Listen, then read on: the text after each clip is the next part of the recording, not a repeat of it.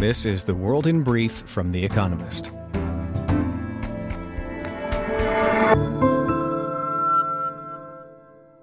Our top stories Russia's shelling of more than 40 towns in the east of Ukraine destroyed almost a dozen high rise buildings, according to local authorities. Russia has doubled down on efforts to take control of the Luhansk region as its troops encircled the neighboring cities of Severodonetsk and Lysychansk.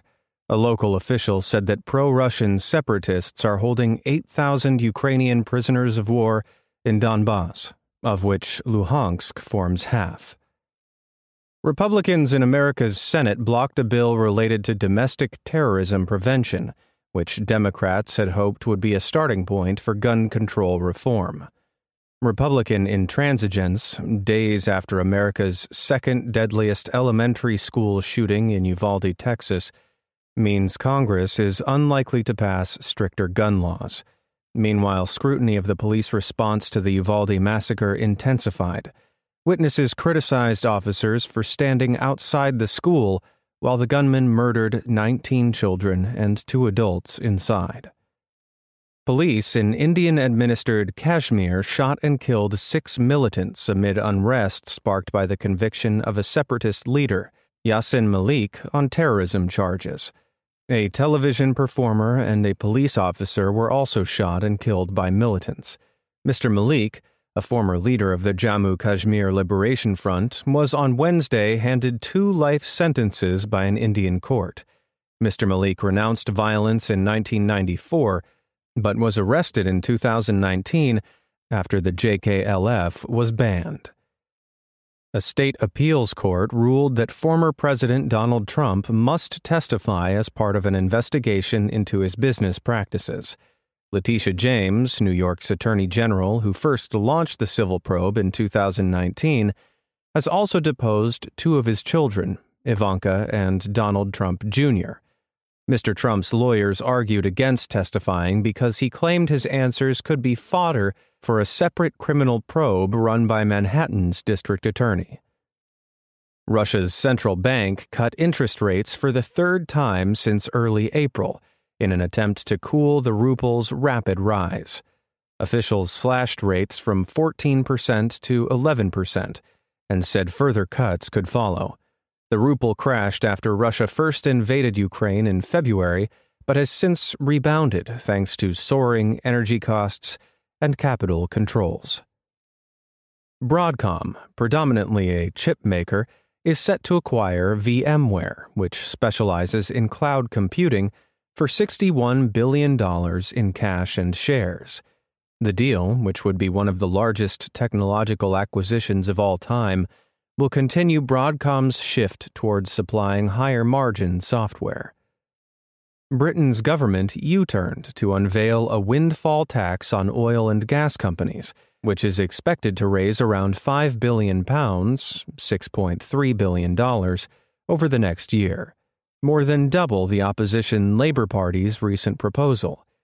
The 25% levy, on top of a current rate of 40%, will help fund 15 billion pounds, 18.9 billion dollars in grants to households struggling with soaring costs of living. And fact of the day 125. The factor by which Chinese exports of goods to America increased in the three decades to 2015. And now here's a deeper look at the day ahead. The NRA meets in the shadow of Uvalde. America's National Rifle Association meets on Friday in Houston, Texas. The gun group's three day annual convention comes just three days after a young man armed with a military assault rifle and high capacity magazines walked into an elementary school in Uvalde, Texas, just 280 miles from Houston, and murdered 19 children and two adults. Leaked tapes reveal that after the Columbine school shooting in Colorado in 1999, NRA officials considered canceling a planned convention. They even mused on adopting a sympathetic tone towards mass shootings. This time, the show, with stalls displaying the latest version of weapons that have been used to murder American children, will go ahead as planned. Donald Trump is due to speak, along with dozens of other right wing politicians. The NRA has endured plenty of scandals in recent years, including accusations of financial fraud and near bankruptcy. But its grip on the American right seems undimmed. The endgame in Ukraine. Having failed to take Kiev or Kharkiv, Russia now appears to be gaining the upper hand in the Donbas region, where it has concentrated its forces. The progress of the battles will, in turn, affect views of the endgame. Western allies say it is for Ukraine to decide the terms on which the war ends. Yet they are broadly aligning with two camps. Germany, France, and Italy have, in various ways, called for a ceasefire or talks. Poland, the Baltic states, and Britain want to help Ukraine win. America has not set out a clear objective. The argument turns partly on territory. Should Russia be allowed to keep the gains it has made since February 24th and the land it seized in 2014? It also concerns time. Who benefits from a prolonged war? And can Russia eventually become peaceful, or must it always be contained? Ukraine's future depends, in part, on how far the West is willing to help it. Finland's foreign minister in Washington. Finns consider themselves a nation of introverts, but since deciding to join NATO earlier this month, the country's diplomats have been on a charm offensive. On Friday, Pekka Haavisto, the foreign minister, visits Washington for talks with Antony Blinken, America's Secretary of State. The main topic how to convince Turkey to drop its resistance for letting Finland and Sweden into NATO. Turkey's president, Recep Tayyip Erdogan, says he wants Finland and Sweden to crack down on Kurdish emigre activists whom he considers terrorists living in their countries.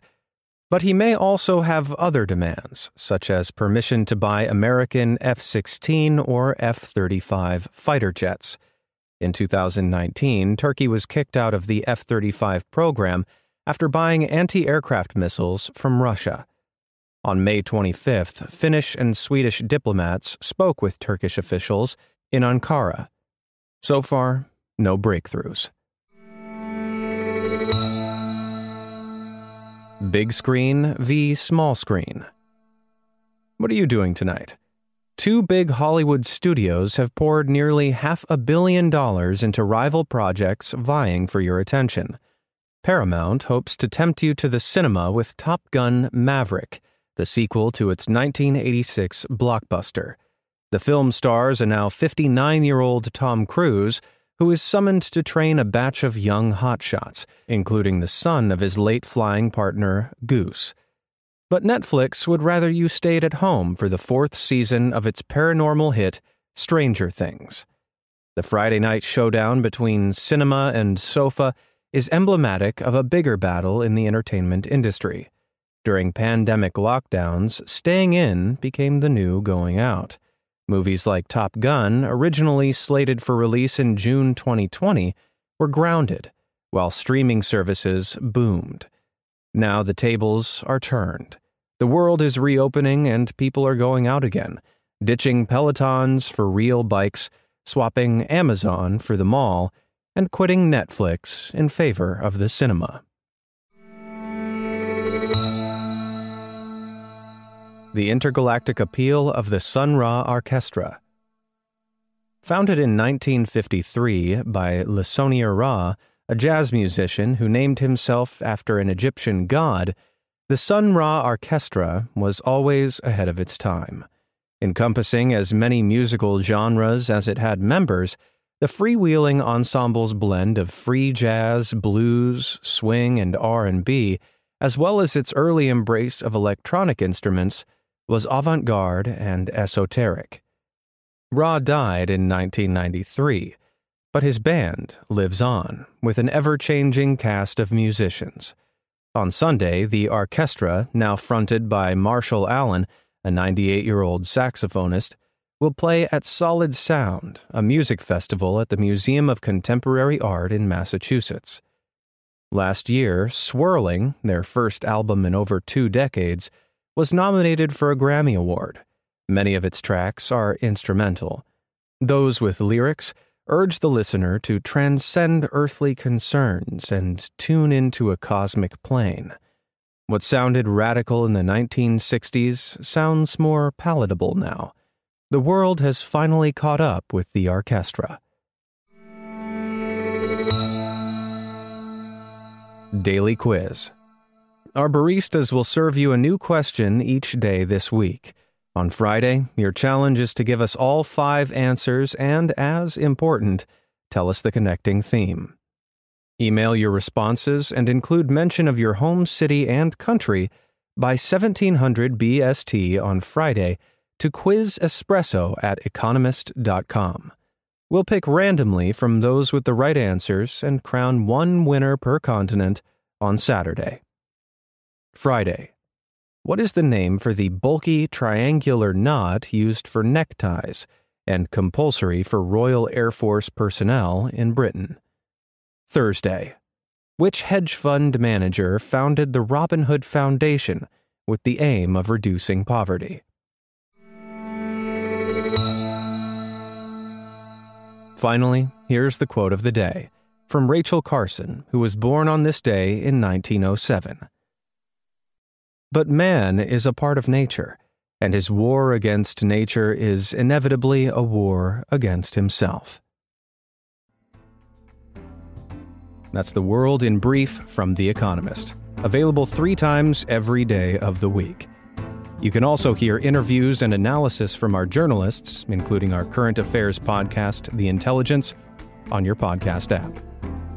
And subscribers to The Economist have access to each week's full edition in audio. Just download the Economist app to start listening.